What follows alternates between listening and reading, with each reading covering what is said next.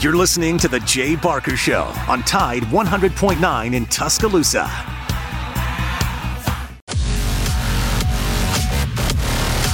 Back together again. And we got another smoking hot Thursday afternoon. We'll deal with it. It's August in Alabama. That's what we get. I can't imagine being on a practice field. Did it fifty years ago and didn't like it then. Now it would just literally probably kill me. But anyway, welcome to the program. A lot of things to talk about. That notably, Auburn's underway. Big question mark at running back for the Tigers. Uh, other things that are going on. Congratulations to uh, Donnie Allison, one of the members of the Alabama gang, as uh, it was announced yesterday afternoon that he was going to be inducted into the NASCAR Hall of Fame, something that he uh, dearly wanted, and it happened. He got a lot of support from the fans. He got a lot of support from those in NASCAR, and uh, after uh, what I would consider too long a wait, it's over. So let's not worry about what didn't happen. Let's worry about what happened yesterday, and that's that Donnie Allison is going into the NASCAR Hall of Fame. So much to the fact that uh, at twelve thirty, we'll uh, talk to Donnie Allison himself from his home up and in around the Charlotte area. And then uh, second hour, Lars will love this because Lars loves the N F L, but our N F L connection from the Tampa Bay Bucks, now retired, is um, Rick Christofeld. Long time with U A B, but when I got in touch with Rick yesterday, Lars, I'll give you one guess as to what he was doing. He was playing golf. With whom? With B A. Exactly. My man. My man, Bruce Arians. Yeah. So that's exactly what he was doing, and I imagine that would have been something to just ride along the cart behind him and listen to. But anyway, I know you. I know you'll love talking the N F L. Uh, Because I, I, brown water was opened on the on the nine, last nine holes, at least by B A. I don't know. I can't speak for Rick, but anyway, uh, brown the brown water is with B A. The brown water is always flowing uh, freely, and uh, that, it doesn't matter if you're on the front nine, back nine, breakfast. yeah, breakfast. Well, he's, he's pretty much retired now. They can both do what they want to. Yeah, that's uh, the perk of being a consultant, a highly compensated com- consultant, is uh, you can play golf and you don't have to be down in Tampa in the in the muggy, muggy heat uh, outside and uh, at practice, you know, patrolling the sidelines. But yeah, Rick, uh, he was one of my absolute best sources for when I wrote Season in the Sun, and uh, just gave me great insight into, you know, Tom Brady and and uh, and just how Tom uh, won over the team, and you know, just that, that transition. And uh, I get it, detail that in the book, but uh, yeah, he, he's one of my favorite people in the N F L, along with Bruce, and uh, I, it'll be great catching up with him. And you, you must be really happy for Donnie Allison. You've had a yeah. uh, uh, you've had a professional relationship with him for so long, and you know him on, on a personal level. What what do you think this means to him to uh, to enter the Hall of Fame? Well, we'll find out at the bottom of the hour, uh, but it means a lot to me personally because I know how much he wanted it. And you remember we've had Jimmy Creed on our show, longtime NASCAR writer from over in the Talladega area. Uh, You know, it was something that he pushed for. Uh, Donnie didn't openly push for it because that's just not what you do if you got the chance to be a Hall of Famer. But uh, a lot of people were on Donnie Allison's side. And, you know, when you look at his record, um, he had ten wins. You know, that's nothing to sneeze at, eighteen poles. Uh, but Donnie's career was cut short by injury. And you can't really elect somebody in the Hall of Fame of what they could have done. But I think you have to also consider what Donnie did off the track, and then what he did just off the track in Daytona. I mean, shouldn't he be in the NASCAR Hall of Fame just for that spectacular moment in February at Daytona in the five hundred on C B S national television? Uh, but he was also a racer in many other uh, platforms. Uh, he was a Rookie of the Year in Indianapolis. I don't know if people knew that or not, but he finished fourth at the Indy five hundred in his first open-wheel race. So, Uh, kudos to Donnie, and we'll talk to him at the bottom of the hour. And it just goes to show you how darn strong that Alabama gang was.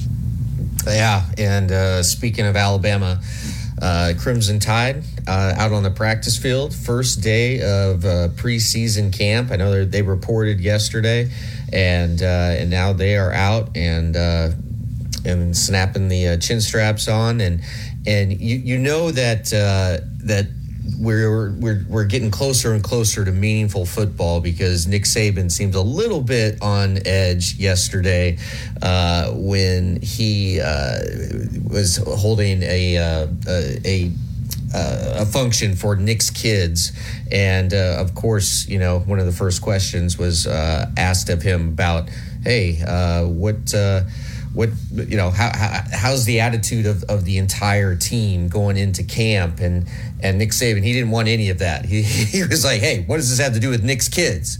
Uh, but begrudgingly, he went on to answer the question, and and uh, you know, he just basically essentially said, you know, and I love this because he kind of just. I love how uh, Nick just sums things up, and he took a, a big picture look at his team, and he said, talent is not good enough.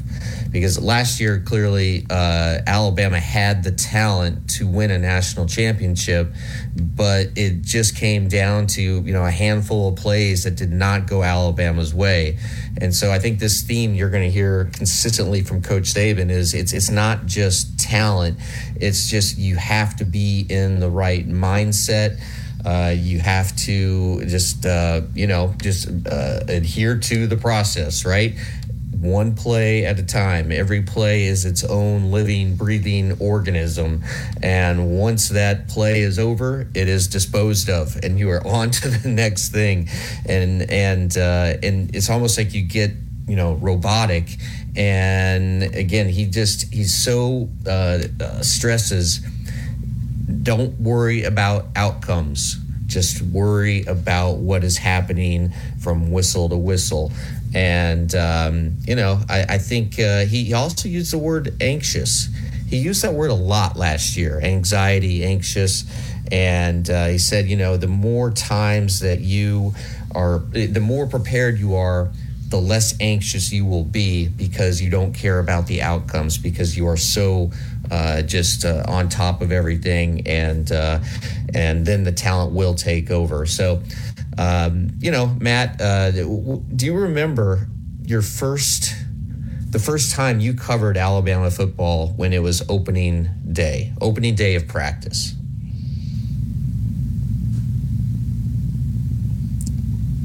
I think we had a glitch there, but I think we're yeah. back. All right. Lars? Yeah. Do you, do you remember? Yeah, Matt, I just I was just asking you, do you remember uh, the first time you covered Alabama's f- uh, first opening practice? And, and, and can you take us back to what that was like? Because now, you know, the the access that the media has is so restricted, and it's uh, almost a non-existent. But uh, I'm sure when you started covering uh, Bear Bryant, and uh, and others at Alabama, that the access was wide open. It was, and and I miss that. And I, I think the schools miss an opportunity for a lot of really good exposure for their football teams, but everybody does it.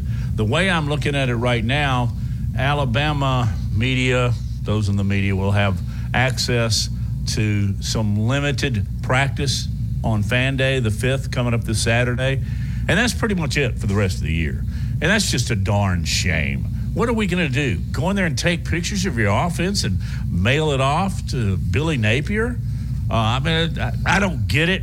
I don't like it, but I can just sit here and gripe on the radio all day long. It's not going to change. But going back to your original question, and I think it's a good one, the first Alabama practice I covered was in August of eighty-two. It was one hundred seventy-nine degrees when we walked out on the field. It was just unbelievably hot.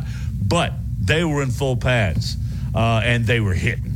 I mean, that's the first thing I walked out there. I went, man, Coach Bryant doesn't waste any time. They were hitting the sleds. They were hitting each other. They were hitting his tower. Um, and there was so much energy on that practice field. It was just amazing. But that's back when they would go in the morning. They go in the afternoon. And, um, man, Coach Bryant was not shy on weeding, weeding players. You know, he – he's going to find out who wanted to play. And he would find out in the spring, and then again in August. And we've all seen or read about the Junction Boys, what he did when he was at Texas A and M. And that's the way it was. These days you couldn't do that. I mean, you can't do that. But uh, I do remember how I felt mentally and emotionally when I walked out there. Coach Bryant was actually in a – he had his hand in the dirt. This is nineteen eighty-two, and he was showing a defensive lineman how to get around a tackle. And it wasn't good enough that the other coaches were teaching him. He got down on a three-point stance.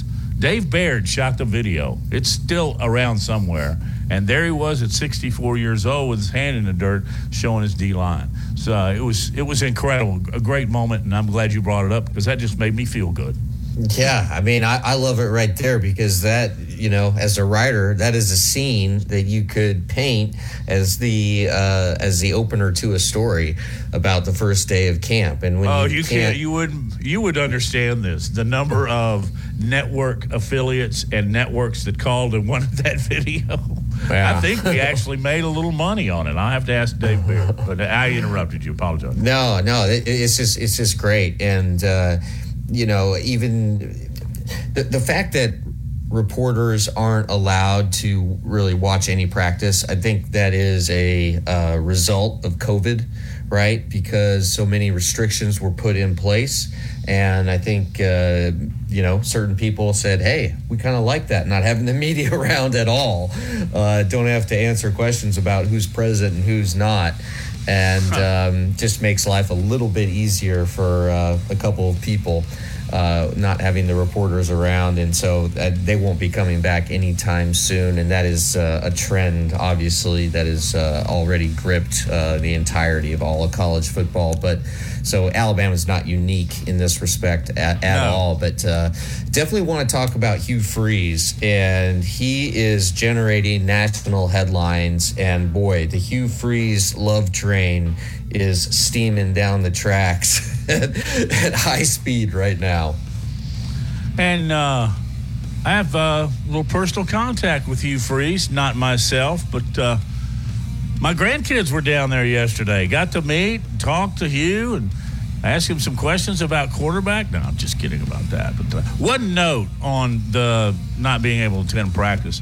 I think COVID certainly escalated it, but we were headed in that direction. Oh, yeah, you're that's right. Just, Absolutely. That's just the way they wanted it. But yep. uh, that just put the throttle. All right. Uh, hey, Lars, we'll talk Auburn. What are they going to do at running back? They've got a situation there because Jarquez Hunter is not on the practice field.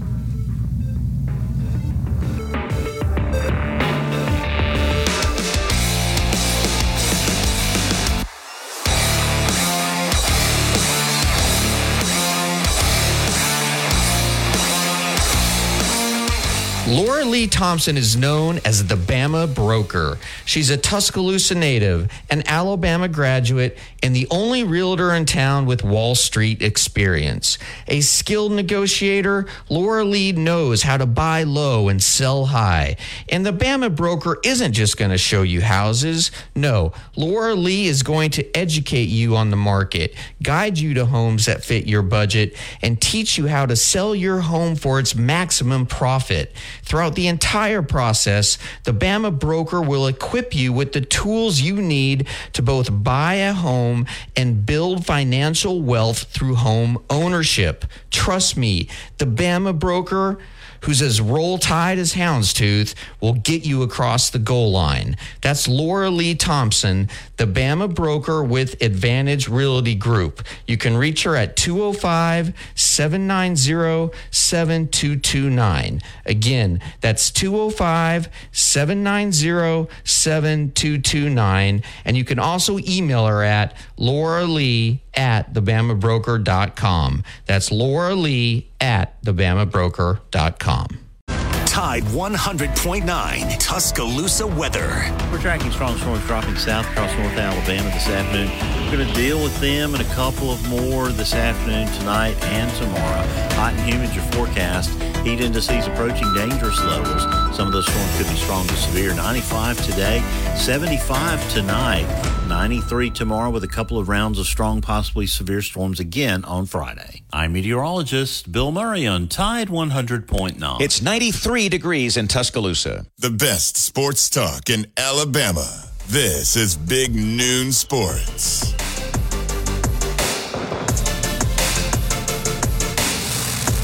Hey, back on the show. It is football time in Alabama, both at Alabama and Auburn. Speaking of the Tigers, Hugh Freeze uh, now has uh, another uh, decision to make. Uh, that's at running back. Uh, the main running back was going to get the carries, was fabulous at times last year. That's Jarquez Hunter. You remember in the offseason, uh, sex tapes popped up on the internet, and we've not heard much about that since, except that uh, he was on the team, but he is not on the field today. And that's tough because Auburn's running back room is not large.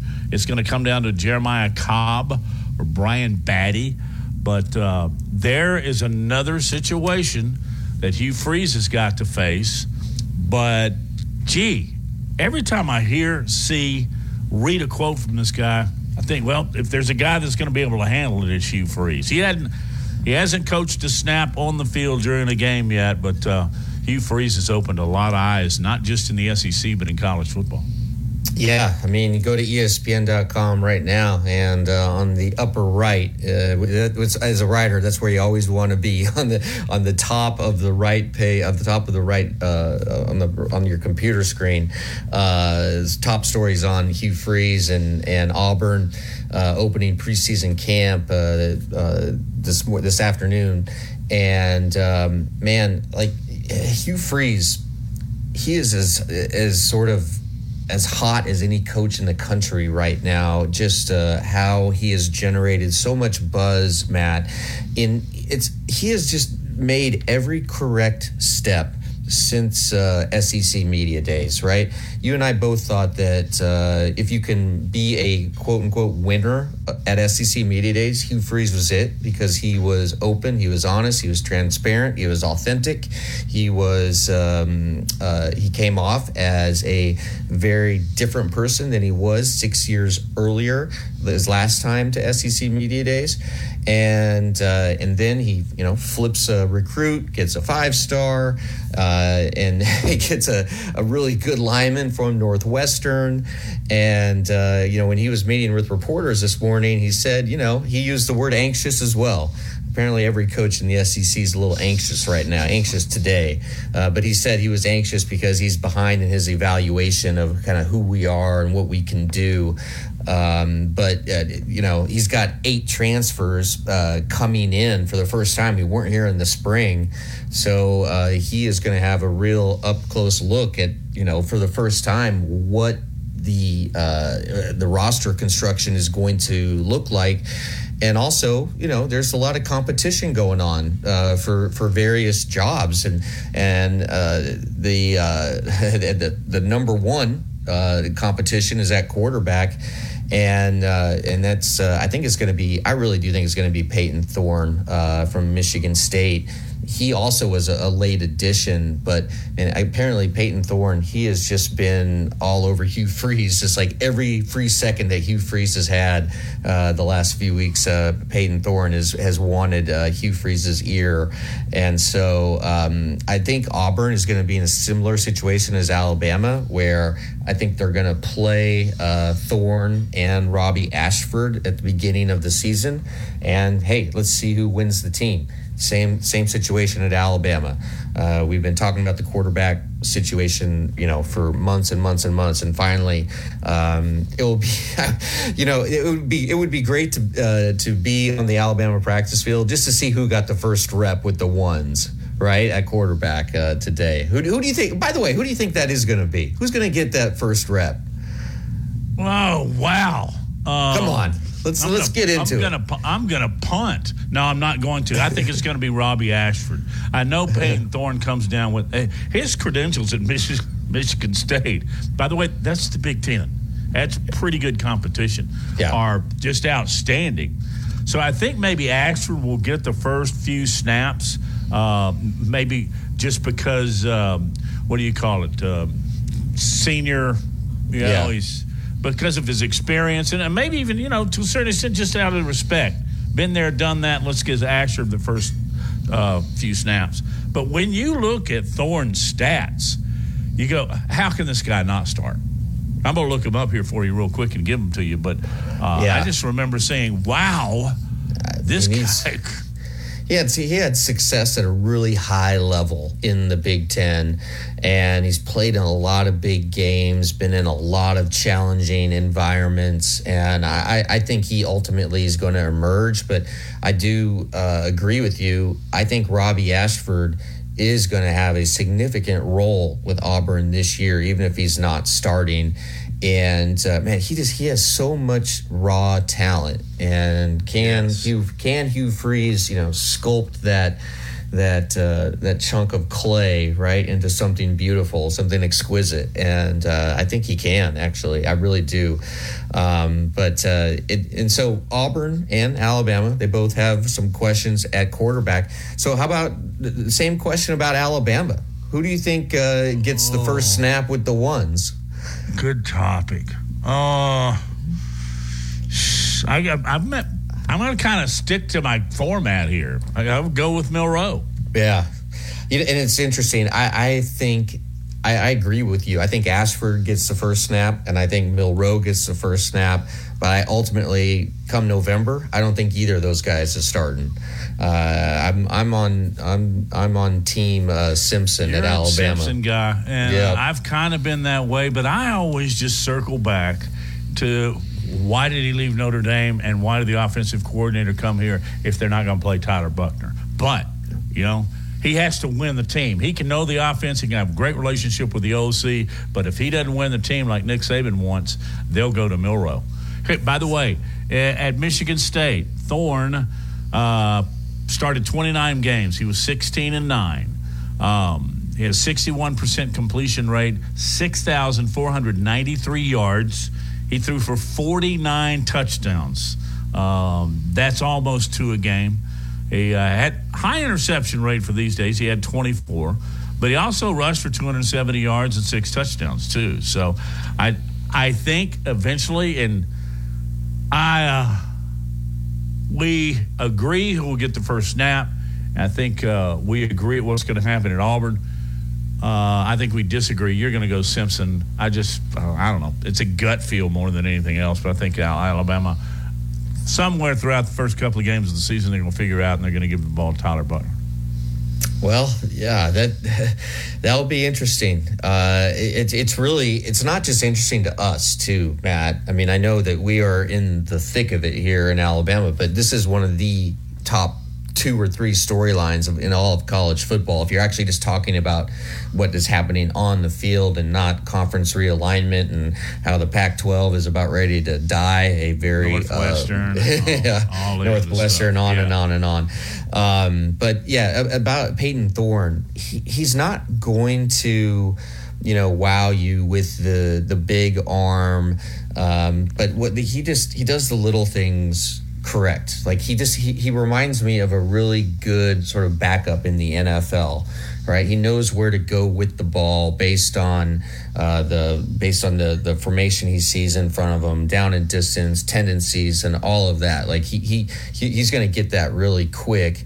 And this could be really, it could be good for Robbie Ashford in the long term to have a veteran like Peyton Thorne um, that he can just watch, you know, see see how he does it. How does he dissect and attack uh, different defenses and different fronts, different coverages? And um, yeah, I think uh, Robbie Ashford, though, Matt, he has so much just God-given talent. He's got a huge arm. He's fast. He's big. Uh, we'll, we'll see. I mean, Hugh Freeze, that's why he's getting the big bucks. Can can he uh, can he turn Robbie Ashford into, you know, Malik something Willis. Special? Yeah, yeah, seriously. Uh, yeah, but, uh, I I I think, and you just mentioned it. Thorne is absorbing, and what is he, a puppy dog? As far as following Hugh Freeze around, um, and if you're a quarterback at Auburn right now, if you're not shadowing Hugh Freeze, then you're not going to start. You got to learn his system. You had to gain his trust and get it in a hurry. But uh, one of the things a quarterback right now doesn't have that he really, really needs is an established running back, because Jarquez Hunter is uh, he's not on the practice field. He is on the roster. Just when they bring him back, uh, that's troublesome. Um, but we'll see. That's all Hugh. That's again, it's in Hugh Freeze's court. Donnie Allison, NASCAR Hall of Fame inductee for twenty twenty-four, is up next on Big Noon Sports. Brought to you by Haley Sansing, Union Home Mortgage.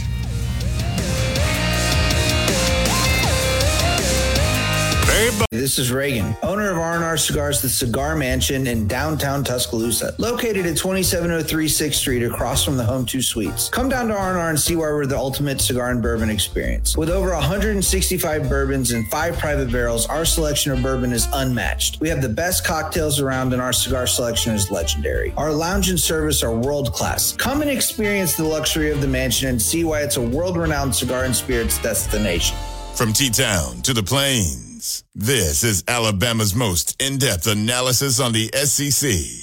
This is Big Noon Sports.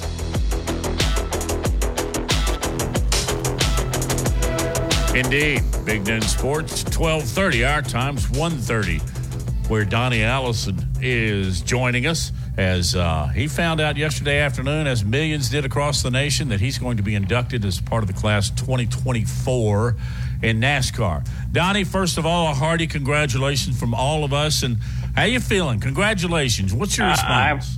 I, I feel real good. I've been pretty busy since I got home yesterday afternoon. I had, uh, my phone has really been blown up. I got up this morning, I had twenty-six messages, sixteen voicemails, and uh, my phone was ringing when I got out of bed. All right, you got to set this up because I'm assuming that Pat and family was around. Who called you, and what was like the immediate reaction at the Donnie Allison household? Well, actually, they called me last week and uh, wanted to know could I come down to the Hall of Fame. You know, when they had the announcement, at that time, the vote hadn't been in or anything like that. In fact, um, the announcement came right after the vote.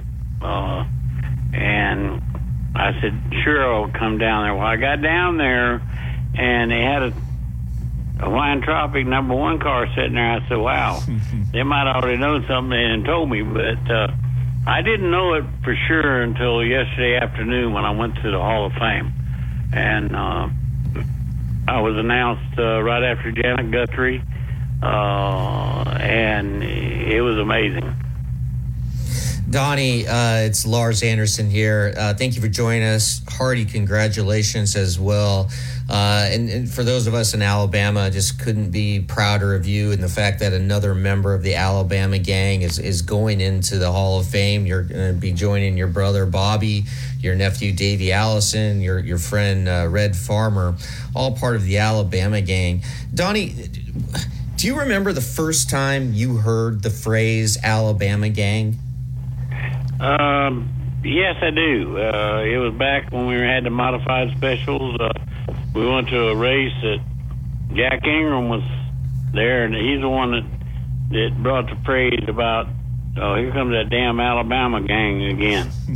And from that time on, it pretty well stuck. And then Bob Harmon, which everybody in Alabama knew, is probably the best promoter, race promoter, the best one I knew anyway, and he used it quite a bit.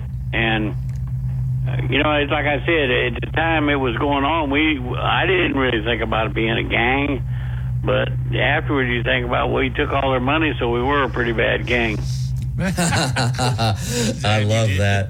Yeah. Well, what, can you be a little more specific? Just what what made the Alabama gang so special? What, what made you guys uh, stronger sort of as a group than as individuals?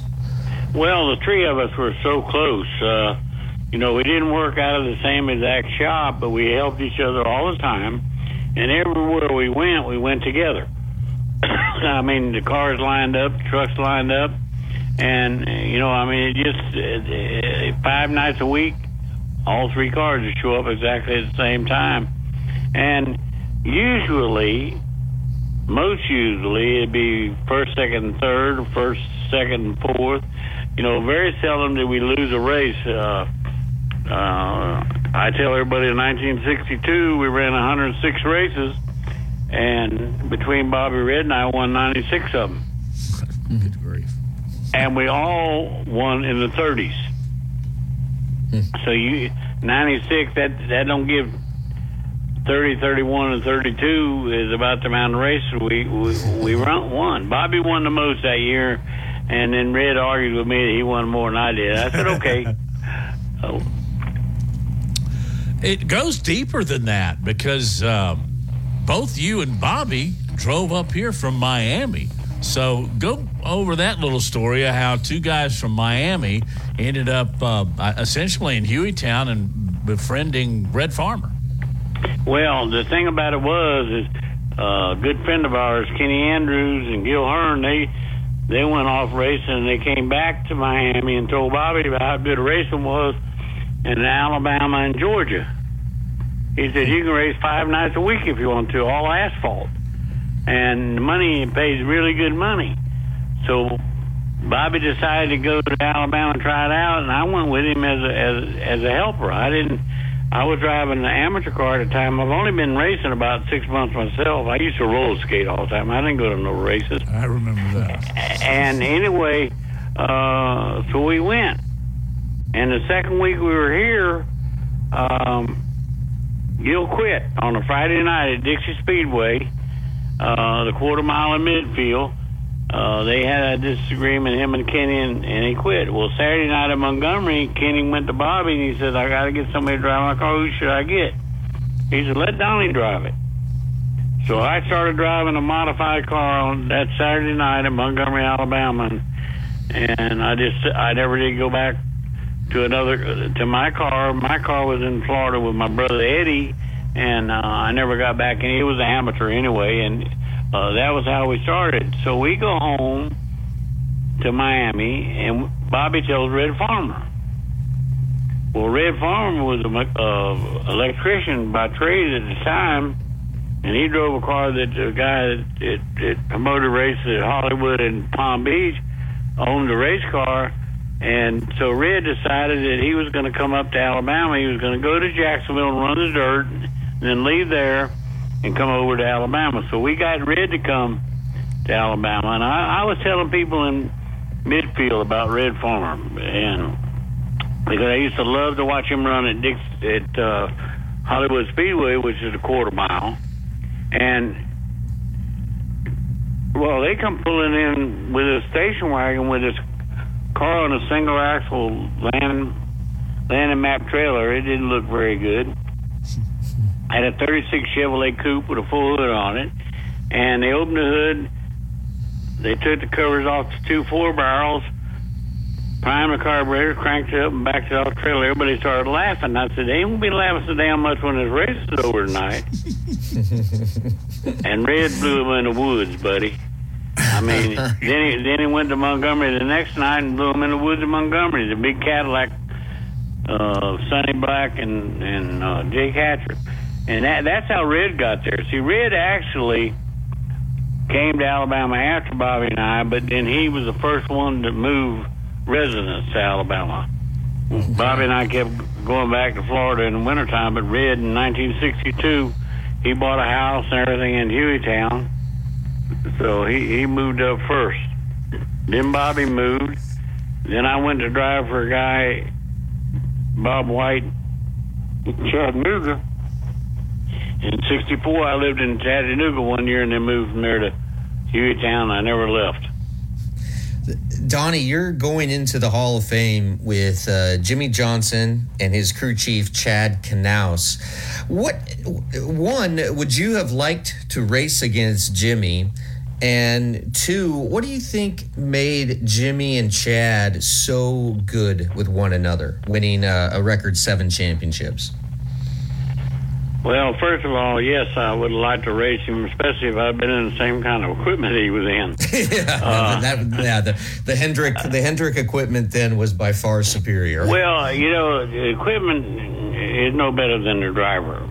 You know, I mean, you can have the greatest equipment in the world, and, uh, and we got some drivers out there that couldn't win if, if everybody else fell out. But uh, Jimmy Johnson put everything he had into driving a race car. And him and Chad Knaus really hit it all. But it's no different than Ray Evernham and Jeff Gordon. You know, Ray Evernham had other drivers besides Jeff Gordon, didn't do as good. And, I mean, it, it was just a match made in heaven. You know, they trusted each other. When Jimmy wanted something, Chad did it. When Chad wanted to do something, Jimmy did it. And that's the way a good relationship, that's the relationship I had with Runt Pittman and, and Hoss Ellington. See, Runt never got the credit he deserved when I drove the Hawaiian Tropic car. He is the main man of Hoss Ellington Racing. He was the engine builder, he was the crew chief, he was my right front tire changer. Uh, in fact, if truth be known, I talked to him this morning. You know, he called me this morning. I I, uh, I didn't get a hold of him yesterday afternoon, but early this morning we talked. And he's another one. He didn't get the credit he deserved. Then he left. When Hutt, Hoss quit, he went to uh, the four car in Tennessee and built engines for Ernie Irvin and uh, Sterling Marlin. And look what they did. Yeah. Well, um, hey, Donnie, what's good about NASCAR today and what's not so good? Well, I, the good part is, is they have a good field of cars every every race. Uh, uh, they got the people coming back. The bad part is, is uh, b- back in my day, if my brother outrun me on Saturday night, I went home and did something to my car to outrun him the next Saturday night. And now you can't do that. The rules in NASCAR's got it pretty well uh, where your hands are tied. I mean, they do everything they can do to make them go as fast as they can make them go. And I was talking to Jimmy Johnson about that yesterday. Uh, you know, his deal at, at Indy. You know, he, I don't think he had a fair chance because the Indy cars now are all uh, rocket ships, and they and they run wide open. You can't have a race running the car wide open. Yeah, um, you're exactly right. Um, about Jimmy Johnson, I, I've spent a lot of time with Jimmy over the years, and uh, I always thought that his sort of his best skill as a driver was dis- his ability to describe what he was feeling behind the wheel in a very uh, uh, colorful, descriptive way to Chad Knaus, and then Chad could make the proper adjustments. When you were driving, what, what was your what was your best skill? What what did you do best behind the wheel? Well, I understood what the car was doing ninety-nine and nine tenths percent of the time because I worked on them all the time, and I had the fortune of having good crew chiefs. When I said I wanted to do something, they do it. And I'll give you an example. The Hawaiian Tropic crew, if I came in the pit and I told them this car would do better if we turned the roof over, they'd cut the roof off. Uh, whatever I said, you know, was, was gospel. And, you know, they didn't say, oh, he don't know what he's talking about. Even if we tried something that maybe didn't work as good. You know, they, they never, never, and see, that's the deal with Chad and Jimmy. Jimmy would, would say something, and Chad would do it, but they a lot of things they tried probably didn't work. Hey, how much is the communication between driver, crew chief, driver, and, and uh, spotters and so forth? How much has it changed since you first got behind the wheel? Oh, my God. Uh, there's, there's no comparison, none at all. First of all, it's all full of engineers. Uh, you know, the engineers telling the crew chief this is what it takes, that's what it's got to have. They tell the driver, you know, this spring you got to have this spring, you got to have this, you got to have that. And it's like Bobby Allison told him before he got out of it. You put your helmet on and drive a damn thing down the corner and tell me, show me. Uh, I, we were in control in our day. I mean, what I mean by that, I don't mean that we were bossy or anything like that, but But when I had something done to my car, it was because I wanted to do it, not because somebody else told me that's what it had to have. And now, the, the, the, Joey Logano and I were talking about this the other night. They come in and they tell you you're having a problem with, with something on the car, and the engineer says, this is what you got to do to fix it. And we didn't have that. Uh, a few many years ago, actually, uh, I was doing a long story on Jimmy Johnson, and I went to a test session with Jimmy and one of his teammates, and Jimmy was three tenths of a second faster, right, on every lap, every lap. And then they decided, you know what, let's switch cars. Well, guess what? Jimmy Johnson was three-tenths of a second faster in the other car as well. Have you ever been in a situation like that where uh, you, you're getting somebody else's equipment and you're actually driving it better than the driver uh, whose car it actually is? Well, I'm going to tell you a little story. And this is not against anybody or anything else. I got my brother's race cars five times. Bobby Allison raced the car five times, and he never ran as fast as I ran in his own car. And do you guys was I a better that? driver, or uh, something suited me better, or what? I don't know. Um, it, it, I don't know. Uh, definitely, driver makes a difference. Okay, to say that I'm a better driver than Bobby. Uh, for you to say it, that's up to you. But I, I say it because I feel like you it. Do. You do. As I well, see it. Me, they asked me the other day who the best driver was. I knew. I said, me. Love it. Never, never bashful or in doubt. Um, is there a driver on the NASCAR circuit right now, Donnie, that does drive like you used to? I know you're a big Logano guy. Yeah. Joey Logano, well, he uses more brain than I used. uh, probably um, Kyle Larson. What, what Kyle Larson stands on. I yeah. did. Uh, you know, I, I was told by Banjo one time I drove my car too hard. He's. I told him, I said, hell, I'm supposed to drive it hard. I got to try to win the race. Well, Uh, what do you have a favorite moment? Was there a favorite victory that Donnie Allison had on the NASCAR circuit? Well, yeah, there was a lot of them, but uh, probably the, the, the most,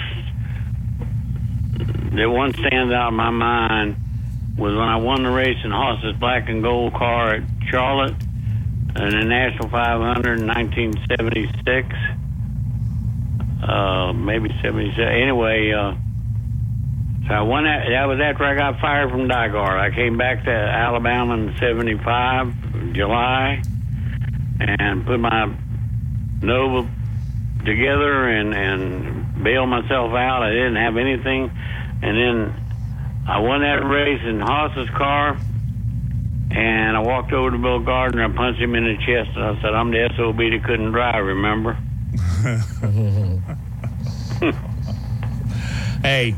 Uh, Donnie, much congratulations to you and yeah. your family. Uh, well earned, and probably a little bit on the late side, in my opinion.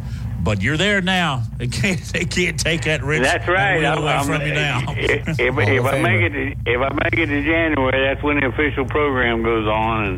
And uh, are we about done? Yeah, we're through, Donnie. I appreciate all right, well, your time. I want to say, I want to say, I want to say something to all the listeners. I want them to listen to me. I'm going to be at uh, Opelika Saturday, August the twelfth, from ten to twelve and two to four at, at King Honda.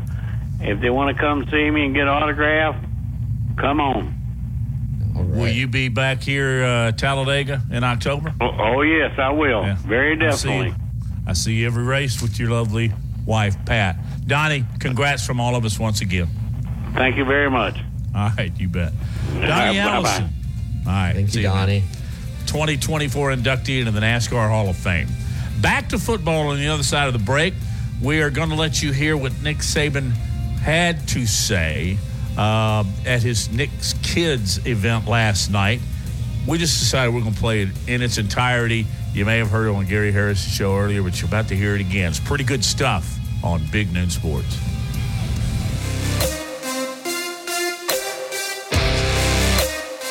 Hey, Mark. Securing the best mortgage possible requires a lender who has knowledge, is trustworthy, and treats customers like family. And no one is better at all of this than the mortgage miracle worker, Haley Sansing. Based right here in Tuscaloosa, Haley Sansing has spent decades working in the mortgage industry. With Haley, it's personal, holding your hand from contract to close. With Haley, it's about one thing, you. Call Haley on her cell. Yes, her cell. two oh five, seven nine two, one eight one three. That's two oh five, seven nine two, one eight one three. Let Haley help you. N L M S number two three oh three seven six. Tide one hundred point nine, Tuscaloosa weather. We're tracking strong storms dropping south across north Alabama this afternoon. We're going to deal with them and a couple of more this afternoon, tonight, and tomorrow. Hot and humid your forecast. Heat indices approaching dangerous levels. Some of those storms could be strong to severe. ninety-five today, seventy-five tonight, ninety-three tomorrow with a couple of rounds of strong, possibly severe storms again on Friday. I'm meteorologist Bill Murray on Tide one hundred point nine. It's ninety-four degrees in Tuscaloosa. From T-Town to the Plains, this is Alabama's most in-depth analysis on the S E C. This is Big Noon Sports. Good, good, good.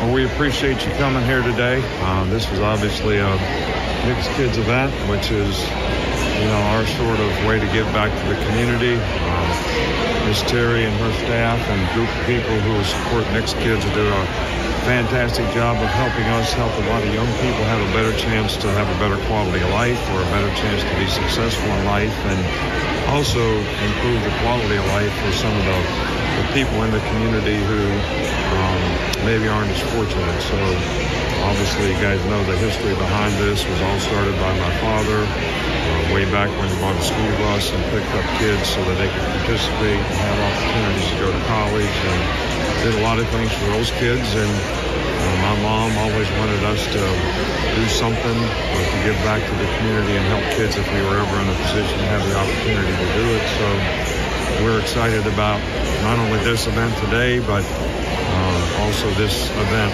always sort of kicks off football season in my mind in terms of meetings starting later today and, you know, practice starting tomorrow. So uh, appreciate y'all coming out. Nick, how gratifying is it to see the people face to face that you're impacting? You know, I, I think a couple things.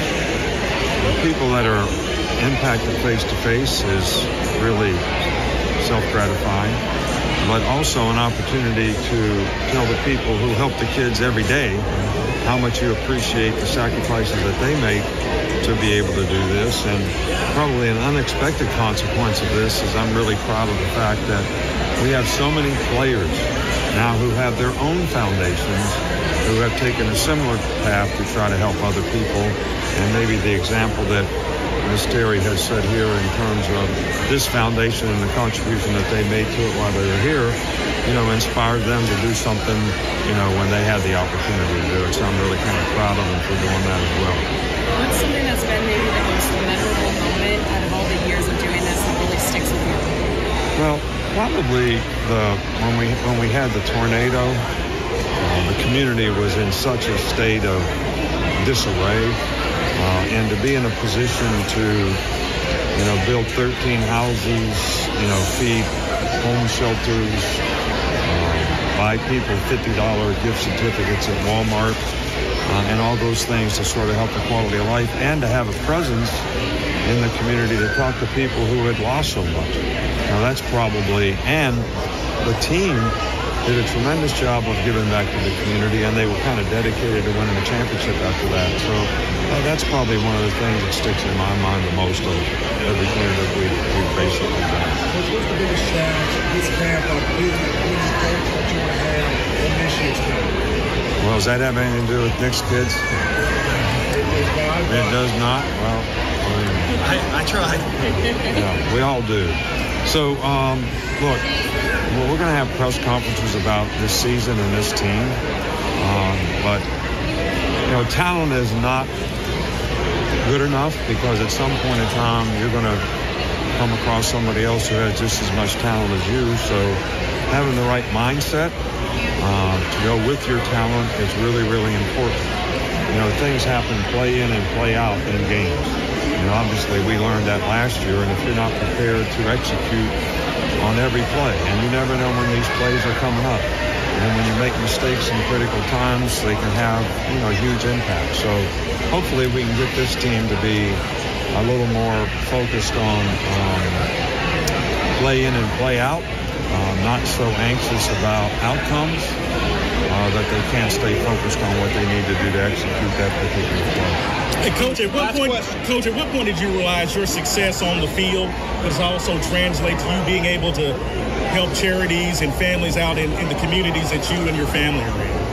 Yeah, well, we didn't have a tremendous amount of success at Michigan State, but we did start this, you know, foundation at Michigan State along with, you know, Tom Izzo and Ron Mason, who was a very successful hockey coach. We kind of did a joint venture there. So when we went to L S U, uh, we also picked it up and um, got a lot of support.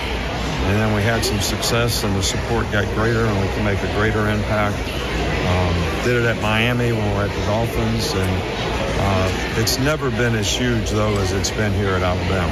And I think that's because of all the support that we get from a lot of folks, uh, as well as uh, Miss Terry's, you know, sort of commitment, and the people around her's commitment to really, you know, help other people. And obviously the success, you know, sort of helps that as well, but I guess the pressure's on me to continue to have success.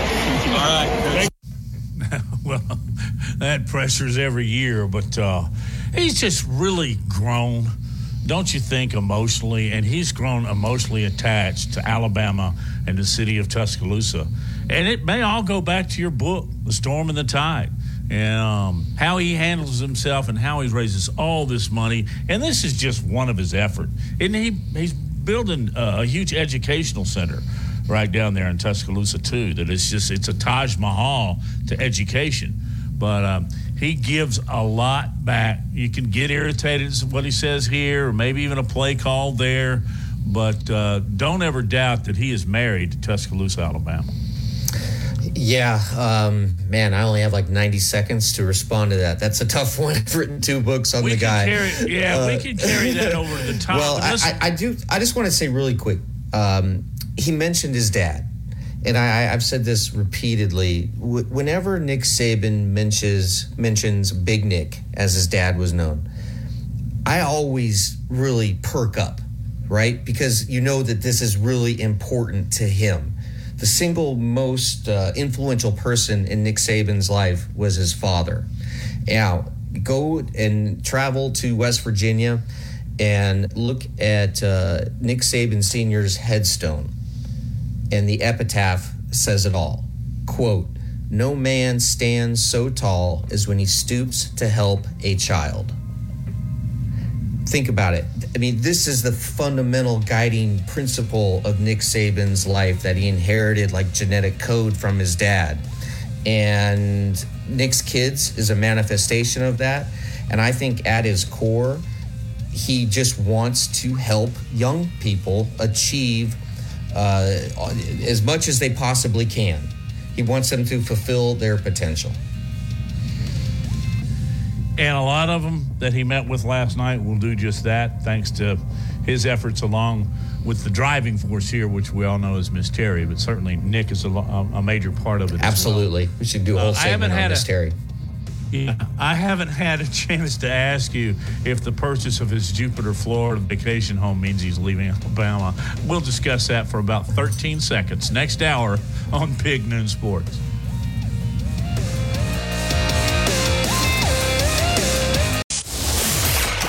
G H D two Northport and W two sixty-five C G Tuscaloosa. A Town Square media station. One man to be, you could forget about it. Touchdown, Alabama. Tide one hundred point nine and streaming on the Tide one hundred point nine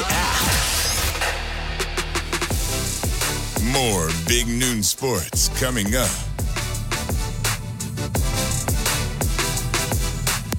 Yeah, like right now. Welcome back. Second hour of Big Noon Sports presented by Haley Sansing Union Home Mortgage.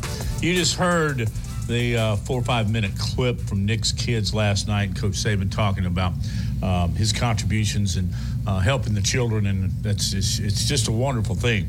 Uh, Lars, uh, let's let's talk media here for just a second.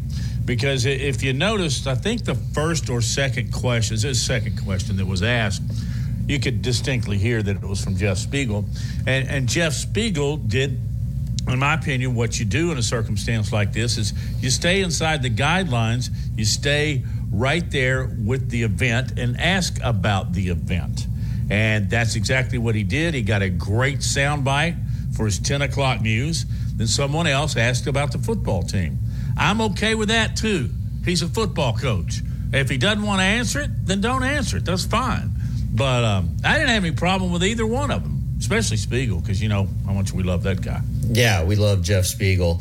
Um, no, I, I have no problem with how that whole transaction occurred, right, of information and questions and answers. And, uh, you know, of course, Nick is going to poke the reporter a little bit, like saying, hey, man, we're here for this. But then, hey, Nick Saban, he gave a great response to the football question. And that's what uh, we talked about it at the top of the show, is that, um, you know, this idea that the most talented team doesn't always win the game or win the national championship.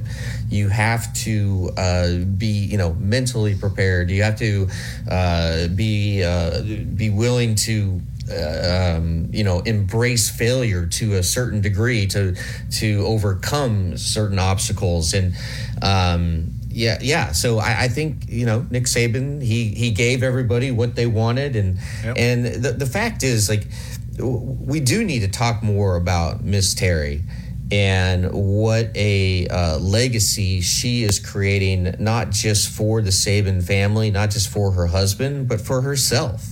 I mean, she really is, uh, gosh, um, one of the most influential people in all of Alabama and in all of the South. And you don't often see that type of... Uh, Uh, you know, the the wife of a football coach take on such a high profile um, sort of uh, not position, but uh, high profile uh, different activities that she does. So um, she's really an incredible. I mean, she's she's a great ambassador for Tuscaloosa and the state of Alabama, Matt. And and have you have you had much interaction with Miss Terry? No, not really. Um... But uh, I have been around her, and she's just also always so pleasant and sweet.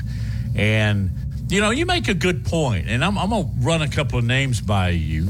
And oftentimes, uh, wives don't want to be a part of that, and that's fine. In fact, that's good. If that's what makes their marriage work, that's great. But I don't know, and I'm, I'm not out in the Pac twelve, so I, I really don't know what um, Lincoln Riley's wife does. But I do know in this general area. And I don't know that in my lengthy career, blessed as a broadcaster, if I've seen a wife more active than Miss Terry. And, you know, let me just name a couple. Uh, B. Smart's wife, I don't even know her name. She's, mm-hmm. and, and, it's, and I, this is not a criticism. Lars, people understand what I'm saying, don't they? Mm-hmm. This is to boost and boast and brag on Miss Terry. But just kind of go around in your head about wives of football coaches and who's active, who's not. And Miss Terry will be at the top of my list on just about every particular situation. Yeah, absolutely. Um, do you know what their first date was? Uh, oh, I've heard this. Uh, I heard the story about him going back by the gas station, the guy that was going out with Miss Terry before. Uh, just, well, Saban's remarks, hey, there he is. Uh, look where you'd have been. Uh, something like that. But uh, no, share it with me. When Nick Saban was sixteen years old in nineteen sixty-seven, he went and uh, asked Miss Terry to go to a movie. And uh, the two went to see a uh, a uh, a re-release of a legendary flick that first came out in nineteen thirty-nine, and then it, it came back to theaters in the fifties, and then again in the mid-sixties. And that movie is Gone the with Glob. the Wind. The Gone with the Wind. No, but how classy is that? What a great, like, you know, first date wow. story. You go and see Clark Gable, you know, and, and, and Gone with the Wind. And, and uh, man, we, we really could dig deep on this. I, I've spent a lot of time with uh, uh, Miss Terry over the years, and um, it's a true partnership that they have. And uh, if you want, I always think, you know, especially when a couple has been together so long, I, I tend to zero in when I'm doing a you know a deep dive story on on the uh, spouse, right? Because the spouse knows the, the subject better than anyone else, and um, you know they just uh, they they fit together so well, right? Like you know she handles all of the affairs that need to be handled, so that uh, the the day to day stuff. Uh, the running of the household, and you know when they had kids, and and, and all of that, and uh, um, she handles things so Nick can do his thing, and I think that it, uh, you know, it takes a special kind of player to uh, succeed at Alabama. I think it takes a special kind of uh, partner to succeed in a relationship with Nick Saban, and um, you know, uh, I, I think I. I I can say without qualification, I'm pretty sure I know who's in charge. Yeah, and there's a lot of give and take between the two, and how much oh, they do and where they do it. And allowed's a bad word, but uh, some coaches would just rather keep it all right there with them, and wives are okay with that. And, and I'm certainly okay with that. But uh, uh, her being so uh, effervescent, and she's just – she lights a room up, you know, this person yeah. that you, you want to be around. And, boy, does that ever help when you're asking for checks? she, you know? uh, to me, she's the, the epitome of Southern elegance, right? Like, she just, uh, it, it's almost as if she is, is floating across the room. And as awkward as Nick Saban can be sometimes in social settings, Miss Terry is graceful. Right, she's clever, she's witty. Uh, you know, don't don't get into a battle of wits with Miss Terry, because she'll get you. She will get you, I promise you. And um, it, it's it, she's a very uh, different type of uh, uh, of a I don't know a partner to a football coach, as opposed to uh, Chris Arians. Right, Bruce's wife. uh, the last time I saw Chris, it was uh, Tom Brady's last home game at Tampa, and uh, we. Uh, I was with Chris in the in, in Bruce's suite, and the, the the Bucks were struggling. Tom was missing some throws, and I tell you, she just she laid it out. She laid it out. She laid it out in uh, the bluest of language, shall we say. And guess who was right next door to us? Uh, this is Giselle. While they're still married. Giselle. Giselle. And and Chris did not care. She did not care. I mean, Chris is going to give you some truth uh, if you want to hear it or not. And I think that that, that relationship with Bruce, uh, they've been married, I don't know, almost fifty years. Uh, it, it just, it works, right? They figure out a way to make it work. And obviously the same is true, in, but in a different fashion, with Nick and Miss Terry. Uh, and just like you and Karen, right? You make it work. I, I, I'm still searching for that, but uh, one day. Oh, well, I was I was blessed beyond belief when I met Karen. There's no question about it. Uh, she's a wonderful wife and uh, mother, and um, she's my soulmate. Thanks yeah. for bringing that up. I'm going to start crying. No, well, no, I'm serious. No, uh, she's, no, she's a, no you, she's everybody a be- agrees she's, with you. She's as beautiful uh, of a person as she is physically beautiful, yeah. right? Like, uh, she, she's the total package. Yeah, she is indeed. Um, wow, um, I'm stumbling to follow up on that.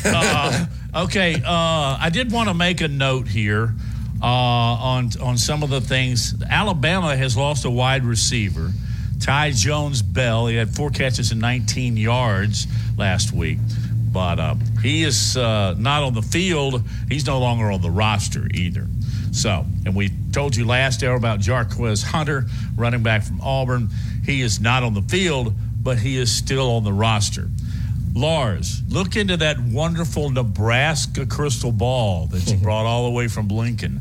Yeah. How is the Jarquez Hunter running back? And for those that don't don't know why he isn't on the roster, um, he was allegedly in some sex tapes that ended up online.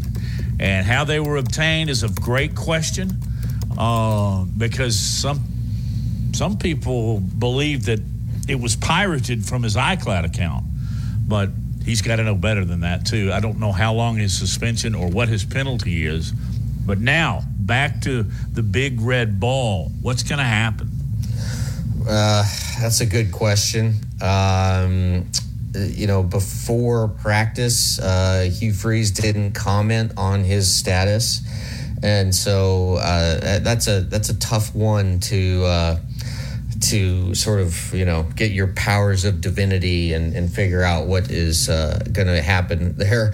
But, um, you know, Nick Saban is going to meet, switching over to Alabama again, he's going to meet with the press here, or the media, I think like four thirty or so. Um, what do you think the first question is going to be? And if you had the first question, Matt, what would you, Matt Coulter, ask Nick Saban?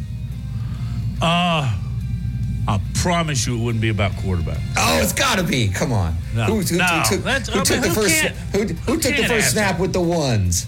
Oh, well, I would probably ask more about the offensive line, because all you're going to do when you ask him about the quarterbacks is you're going to hack him off oh, yeah. and you ruin the news conference. Oh, yeah. No, it's, it's, it's going to be great. Wait it's till gonna be late. Great. So you would just you would bolt out of the gate and say, "Hey Nick, who got no. the first snap?" uh, I'm always a subtle. I'm the, I'm the subtle guy who lurks you know, in the back of the room. Lawrence, here's here's the deal about news conferences like that. I'll share it with you after the break because I yeah. think it's rather insightful. Uh, you'll hear my view on that as charade. we continue on on Big Noon Sports.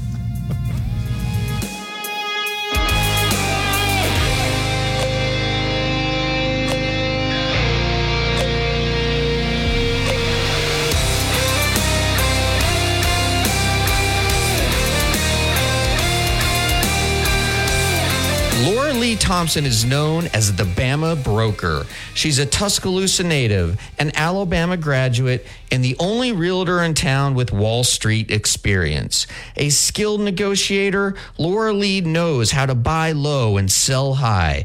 And the Bama Broker isn't just going to show you houses. No, Laura Lee is going to educate you on the market, guide you to homes that fit your budget, and teach you how to sell your home for its maximum profit. Throughout the entire process, the Bama Broker will equip you with the tools you need to both buy a home and build financial wealth through home ownership. Trust me, the Bama Broker, who's as roll-tied as houndstooth, will get you across the goal line. That's Laura Lee Thompson, the Bama Broker with Advantage Realty Group. You can reach her at two oh five, seven nine zero, seven two two nine. Again, that's two oh five, seven nine zero, seven two two nine. And you can also email her at Laura Lee at the Bama Broker dot com. That's Laura Lee at the Bama Broker dot com. Tide one hundred point nine, Tuscaloosa weather. We're tracking strong storms dropping south across North Alabama this afternoon. We're going to deal with them and a couple of more this afternoon, tonight, and tomorrow. Hot and humid your forecast. Heat indices approaching dangerous levels. Some of those storms could be strong to severe. ninety-five today, seventy-five tonight, ninety-three tomorrow with a couple of rounds of strong, possibly severe storms again on Friday. I'm meteorologist Bill Murray on Tide one hundred point nine. It's ninety-three degrees in Tuscaloosa. From T-Town to the Plains, this is Alabama's most in-depth analysis on the S E C. This is Big Noon Sports. Hello and welcome back. Rick Christofeld, the Bucks, Tampa Bay, will join us at the bottom of the hour. Of course, he was in Birmingham for quite some time, too, with the Blazers. So, Lars, um, you and I are sitting there at the national championship press conference, and Nick Saban steps to the podium. Uh, I'm not one to lead it because I always want to get the gauge, you know, the temperature. Is he in, is this guy going to be in a great mood? Ask him something funny, or is he going to be very, very stoic and, and toe the line? So, I'm not one to just jump out there and try and ask the first question. And I'm also not one that goes, oh, I'm here, I need to ask a question. That just drives me crazy, just so they can hear themselves talk and introduce themselves and all that kind of stuff. In fact, I've gone to quite a few news conferences where I never asked a question because somebody else has asked a question that gives me my story, And so I, I don't have to ask it over again. Uh, I've been in line to ask a question, and the guy before me asked the question, and I'm gonna, I said, no, he got what I needed. And you just hand the microphone. Um, I'm I'm I uh, I'm pretty outspoken about that, but I won't point anybody out. That's not my job.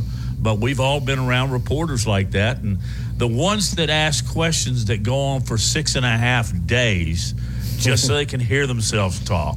I'm preaching to the choir, aren't I? Oh, absolutely. And, uh, okay, if you and I are uh, covering a national championship game together and, um, you know, you're you're doing the T V thing, I'm doing the print thing, and uh, I am going to ask you as a friend and a colleague that before the press con, I, I'd say I'd, we, I would discuss this with you beforehand, and I'd just say, hey, Matt, um, I'm not going to be at the press conference. Can you just tell me uh, anything about body language, mannerisms, you know, anything uh, that would uh, help to paint the picture of Nick Saban up at the dais, right? And then I would go and do reporting. Uh, my number one rule that I teach or I try to pass along to my students is if there's a group of reporters standing in one place, go to another place. Right. You gotta, you, and so, I, and, and also, nothing exclusive the, there. The, no, there is not, and, and it's all transcripted or in videotape. I mean, look, there nobody's going to be breaking any news at a at a press conference, right? And so, uh, I would go and try to either I don't know, find Miss Terry, find uh, one of Nick's kids, uh, children. Grown adults now, I should say, and uh, or talk to players. I don't know, backup center, backup offensive lineman. Uh, you know, just like guys who uh, aren't normally uh, approached by reporters, but who have a wealth of information, right? And and yes. I, I love going to offensive linemen because, generally speaking, this is a very general thing. Uh, they tend to be very smart. Very smart and perceptive and uh, and articulate. And so uh, then after the press conference is over, I'd circle back with you and you would give me your impression, uh, hopefully, if we were still friends. And uh, then and then I would then, no, but then I'd, I'd, I'd feather what you told me into the copy somehow. But, uh, yeah, I, I never stick around for press conferences. I, I think in, in my entire Uh, twenty-five years at Sports Illustrated for twenty and then Bleacher for five, um, I probably asked, I think I can count on one hand how many questions I've asked yeah. at a press conference. You're just like me. I mean, it's yeah. just, it's just, unless if there's it's something not necessary, pressing. If it's something you really need to ask, then ask it. Yeah. But yeah. Uh, don't ask a question to hear yourself talk. Yeah. It just... Yeah, man. Uh, that, that I I, that I do not like that, and also just you know you, you, you have to read the room a little bit too. Sure. And don't it, like after the after say Alabama wins a national championship, don't ask a question about um, you know the backup uh, left uh, guard who got hurt in the fourth quarter with a minute left. Right? Uh, can you give us an update on, you know, so-and-so rather than, you know, really just to try to get something of substance. But the thing is, if you are a really good writer, you don't want to ask your best question at a press conference because I wouldn't want any other writer to know what I am thinking of how I'm going to approach the story because you can sort of give your... Uh, you give it away. Yeah, you can give it away by how you ask a question. And we know how well that's worked out for you. Yeah. Oh, gosh. Don't get me started on that. That's it's not that's a, that's a lawsuit waiting to happen against yeah. me because I will slam somebody. But, uh, yeah, and you know who it is. I know exactly who you're talking about. But, yeah. uh, I, I, I hope that people are listening to Big Noon Sports get a kick out of what we just talked about because it's kind of some inside information because fans aren't allowed in news conferences, at least most of the time. I've seen a lot of times, though, Lars, when a coach is being hired, they have a news conference. There are a lot of boosters and fans in those. Now, oh, yeah. You're yeah. not going to get into the Auburn locker room after a game or the news conference if you're just an everyday Joe fan. But um, uh, I find them to be very interesting. It's a great observation. On the you said that. Read the room. Read the coaches. Read the media. See what they're see what they're yeah. feeling, and and move it on from there. Because as I've said now three times, hey Karen. Uh, Hey, hey, hey, Karen. Uh, well, you should have heard Lars a minute ago. He was bragging on you. Uh, so. He's a smart man. Um, yeah. Said you're sometimes, smart man. yeah, sometimes. Yeah. Uh, but uh, you're right. When you said you think maybe five times you've asked a question in all the yeah. news conferences you've been. Yeah. You know, no, it just go to. It, you, Go to the uh, S I D and find out about somebody else, or yeah. uh, pick up a, a lead from. You know, one of the things I always like to do is if you're in another city or covering another team, go to their go to their beat reporter.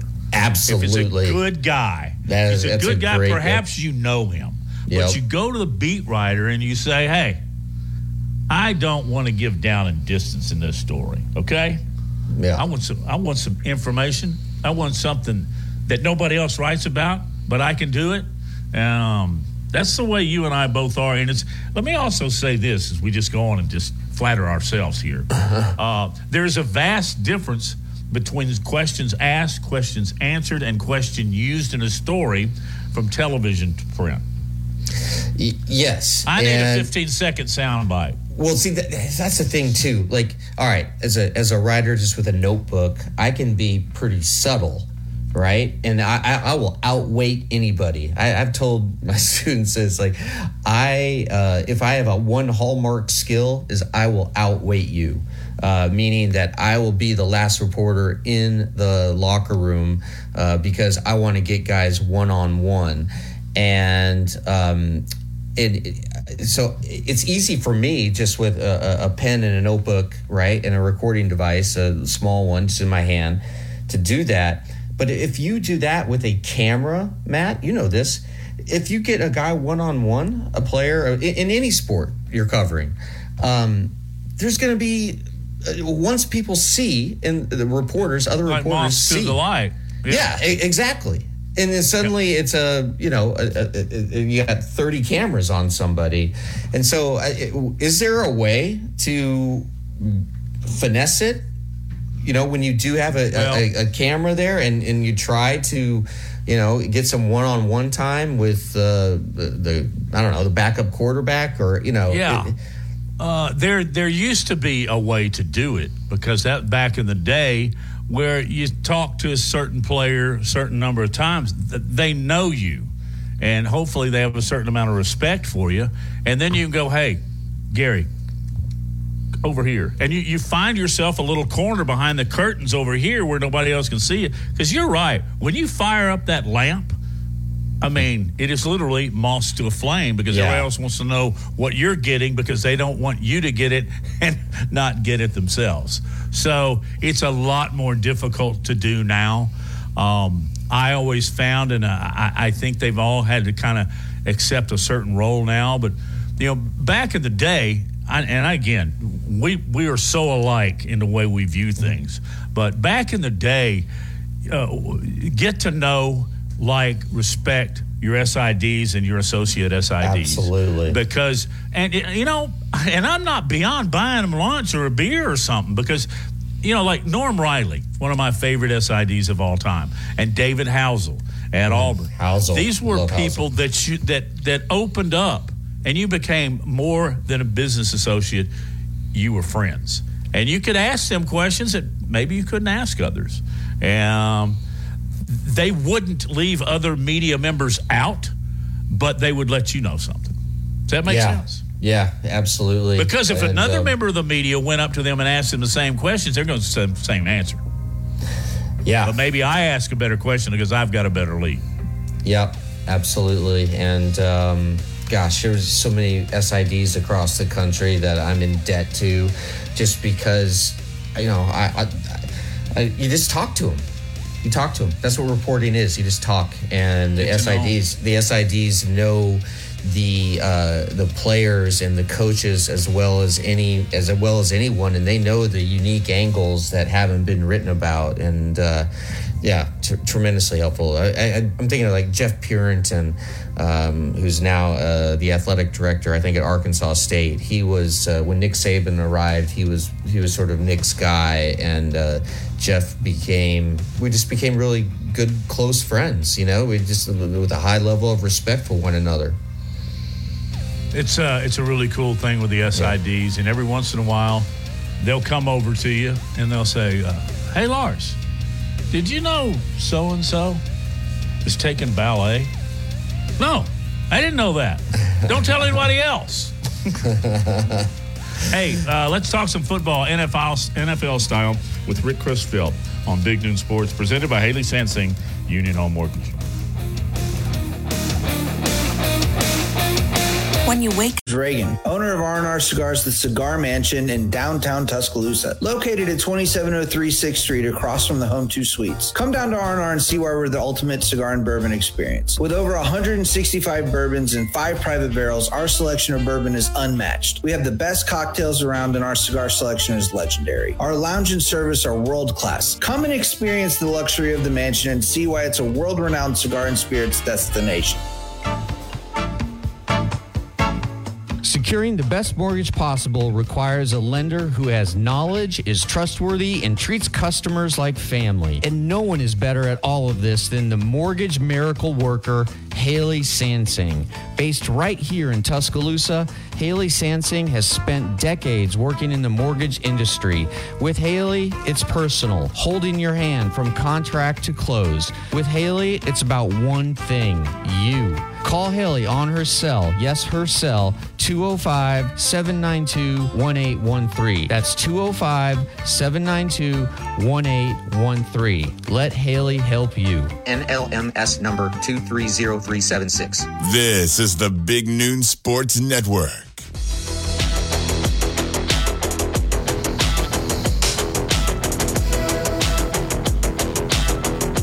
Back on Big Noon Sports. Matt and Lars, Justin Jones. Justin, have not given you your just due today. Hello. Thank you for what you've done all week, and thank you what you do behind the curtain every day for Lars, myself, and all the listeners to Big Noon Sports.